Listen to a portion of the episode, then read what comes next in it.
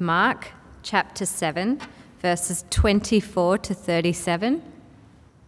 Jesus left that place and went to the vicinity of Tyre. He entered a house and did not want anyone to know it, yet he could not keep his presence secret. In fact, as soon as she heard about him, a woman whose daughter was possessed by an impure spirit came and fell at his feet. The woman was a Greek, born in Syrian Phoenicia she begged Jesus to drive the demon out of her daughter. First, let the children eat all they want, he told her, for it is not right to take the children's bread and toss it to the dogs. Lord, she replied, even the dogs under the table eat the children's crumbs.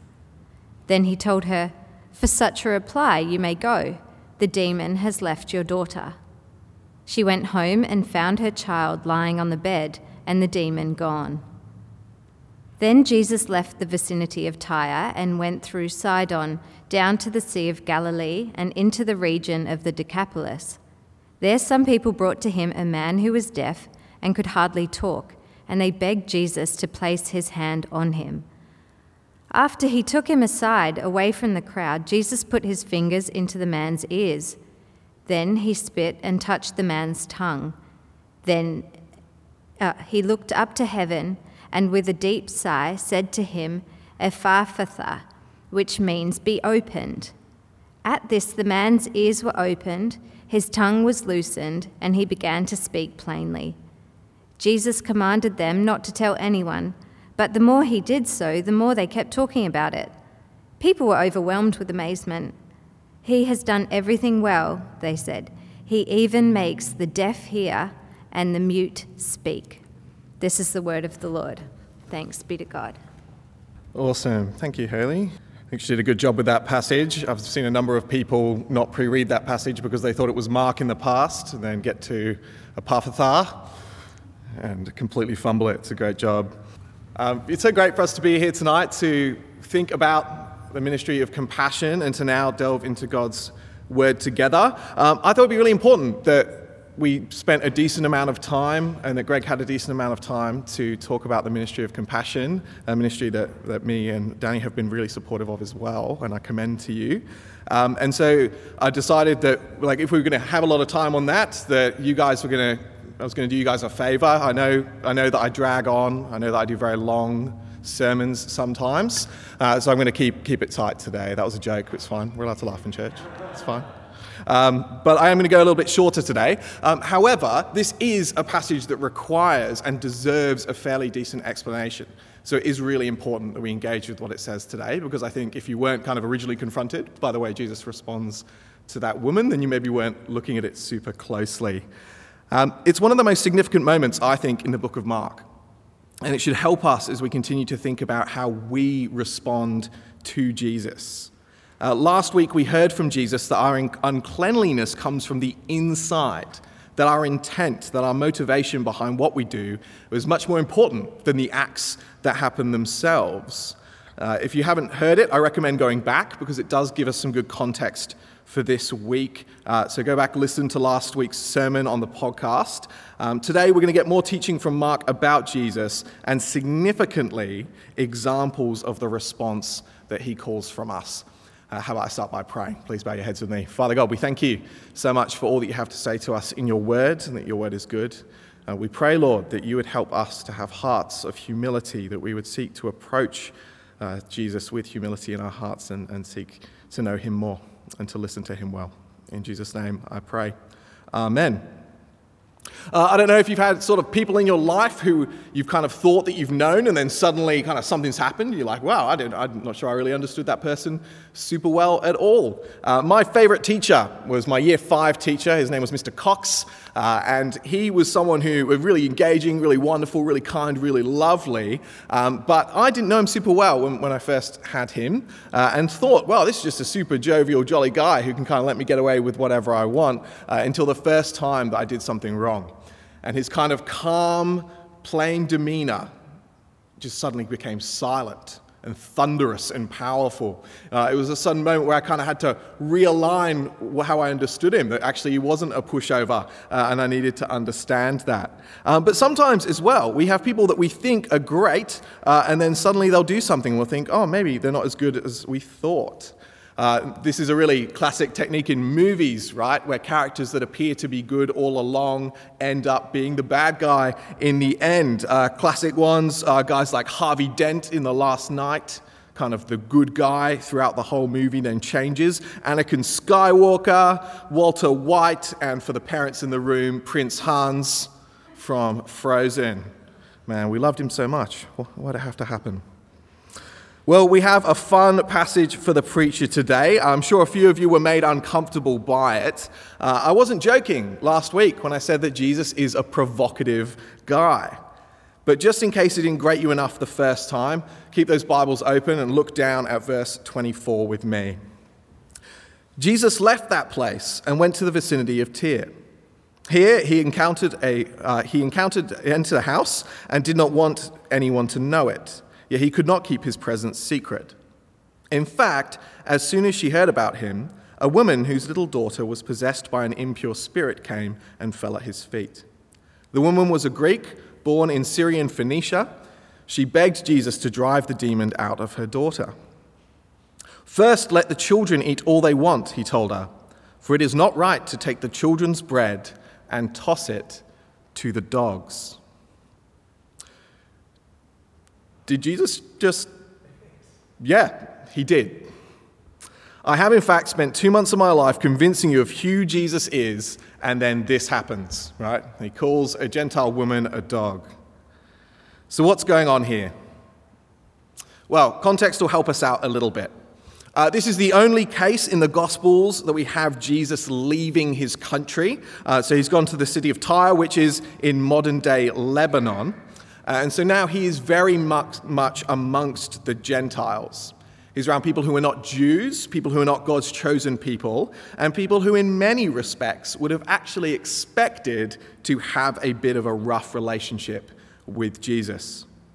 Uh, certainly, this woman would not have been expecting to have a friendly conversation with him, uh, who to her was a senior Jewish teacher.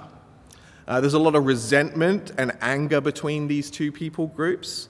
Uh, Gentiles were not allowed to enter the inner parts of the temple in Jerusalem, and the teachers of the law had taken that to mean that Gentiles are unclean by their very nature. And so, in a sense, to the Jewish reader, this interaction makes a lot of sense. Now, behaving as the Jewish teachers were expecting him to is not something that we've come to expect from Jesus.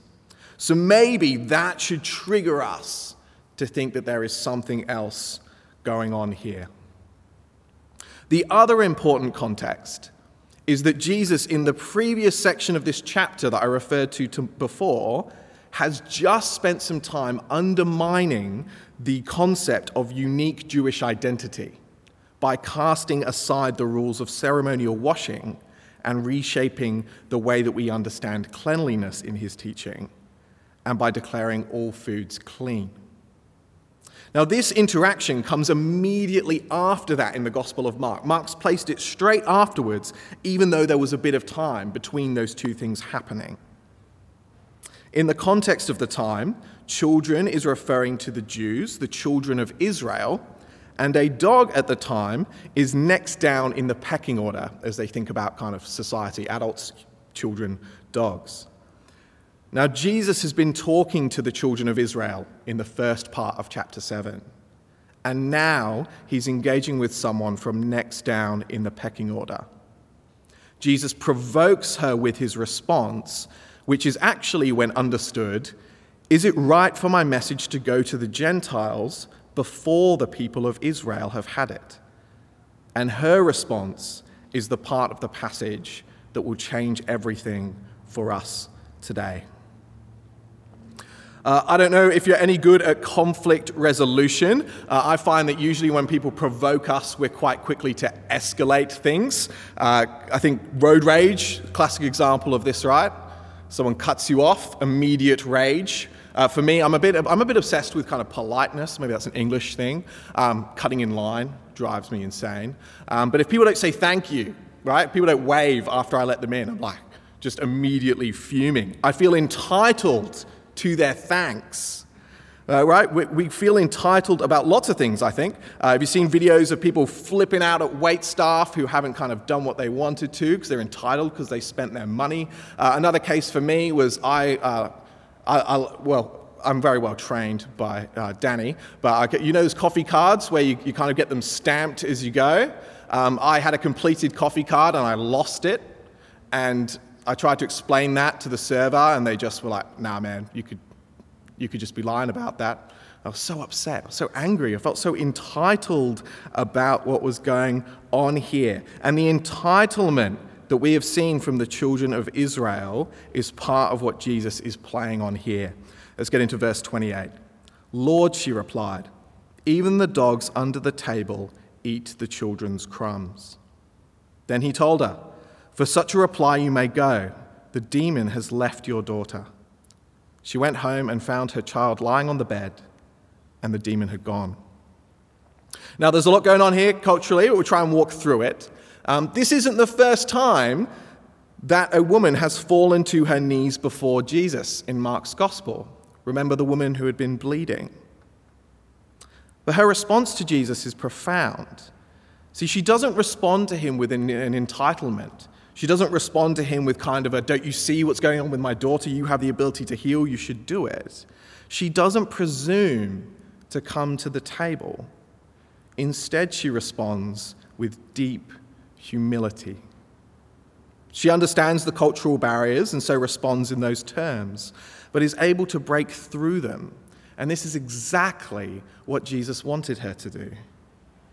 And he responds with sympathy and salvation because she's completely right. It should be open to her.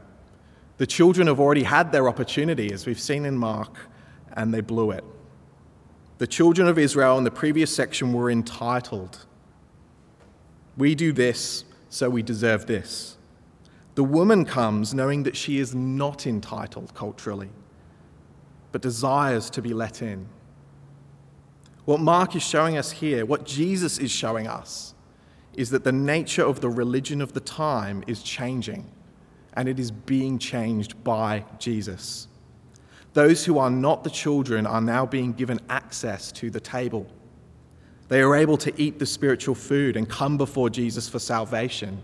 And he is using another suffering woman, only the second in the book, to show us the true response to Jesus humility and faith. Because the fact is, is that no one is deserving of what Jesus has to offer. None of us can presume to come to the table. And that's demonstrated by Jesus' response to this woman with a salvation that she does not deserve, contrasted against the assumption of the children of Israel who have lost their way.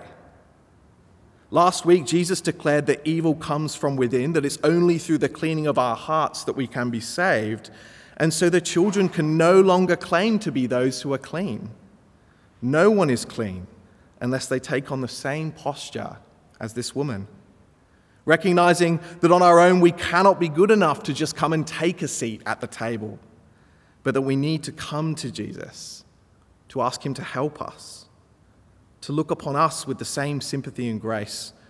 And this passage shows us that He will do that.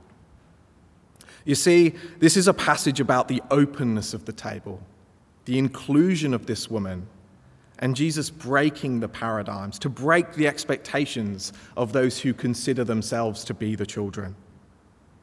As he opens up access to all people to share in the transforming power of the kingdom that he's bringing about. And then chapter 7 finishes with a story that kind of reinforces the sympathetic loving nature of Jesus and also comes with another command for us. Look at verse 31. Then Jesus left the vicinity of Tyre and went through Sidon, down to the Sea of Galilee and into the region of Decapolis. Then some, there some people brought to him a man who was deaf and could hardly talk, and they begged Jesus to place his hand on him. After he took him aside, away from the crowd, Jesus put his fingers into the man's ears. Then he spit and touched the man's tongue. He looked up to heaven and with a deep sigh said to him, Ephphatha, which means be opened. At this, the man's ears were opened, his tongue was loosened, and he began to speak plainly. Jesus commanded them not to tell anyone, but the more he did so, the more they kept talking about it. People were overwhelmed with amazement. He has done everything well, they said. He even makes the deaf hear and the mute speak. This man is deaf and barely able to talk. Jesus, out of care for the man, you notice how he takes him aside, right? This, this man's deaf, he can't speak. He's surrounded by people that he can't hear. Jesus takes him aside and then does something interesting. Do you think Jesus needed to touch the man to heal him? I mean, he just healed a girl while not even being present with her. So, why does he do it? Well, first, because I think there's something being emphasized in this miracle. And also, because Jesus has emotional intelligence.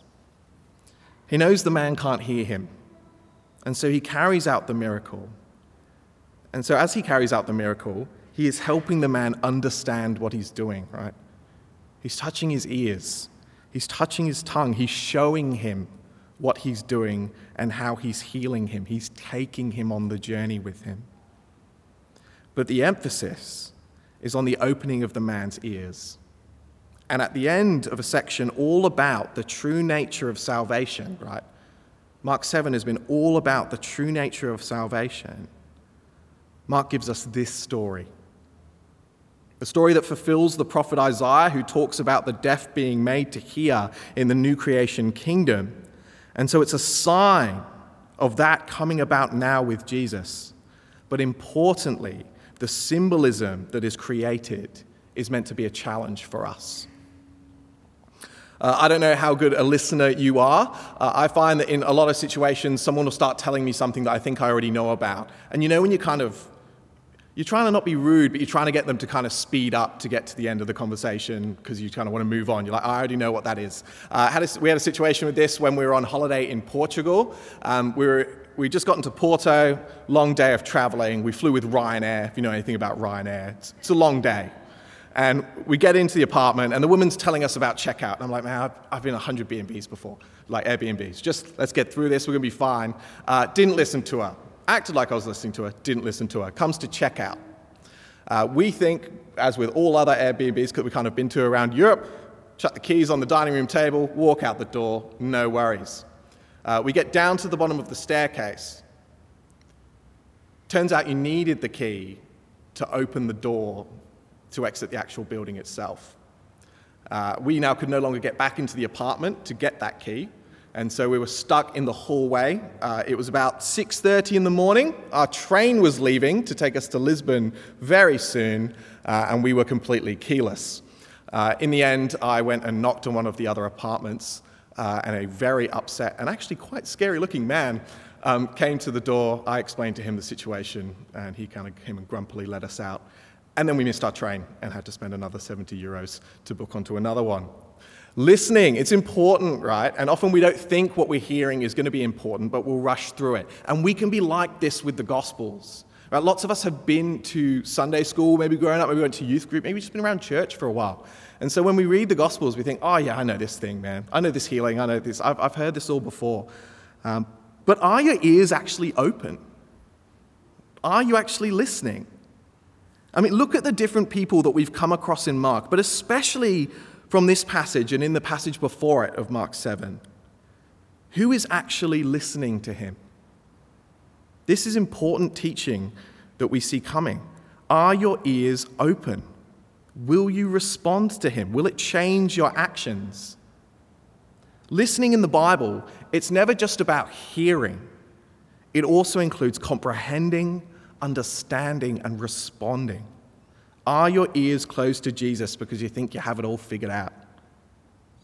Either that you don't need him, or that you think you kind of already know what you need to already about him because you've been coming to church most of your life. But when we read the Gospels closely, we find there are things that we learn for the first time each time we read it. Things that surprise us, but will help us to deepen our understanding of our faith. So, will you listen? Will you reflect on all we have heard from Jesus so far? And will you respond with the humility of the woman, knowing that we don't deserve to be at the table? That the very fact that the very fact that we know it is what makes us welcome and can sit there and be part of the kingdom that Jesus is bringing about for all those who will listen and respond to his teaching. Let's pray. Father, we thank you so much for all that you do for us. We thank you that Jesus is a king who, in fact, breaks the barriers that were set culturally for him, who came to seek and save the lost, whether they're Jewish or Syrophoenician or Australian. We pray, Lord, that you would put upon our hearts a humility that brings glory to you, that you would give us a seat at the table because we know we don't deserve one. And Father, I pray as we continue to read your word that you give us ears that hear. In Jesus' name I pray. Amen.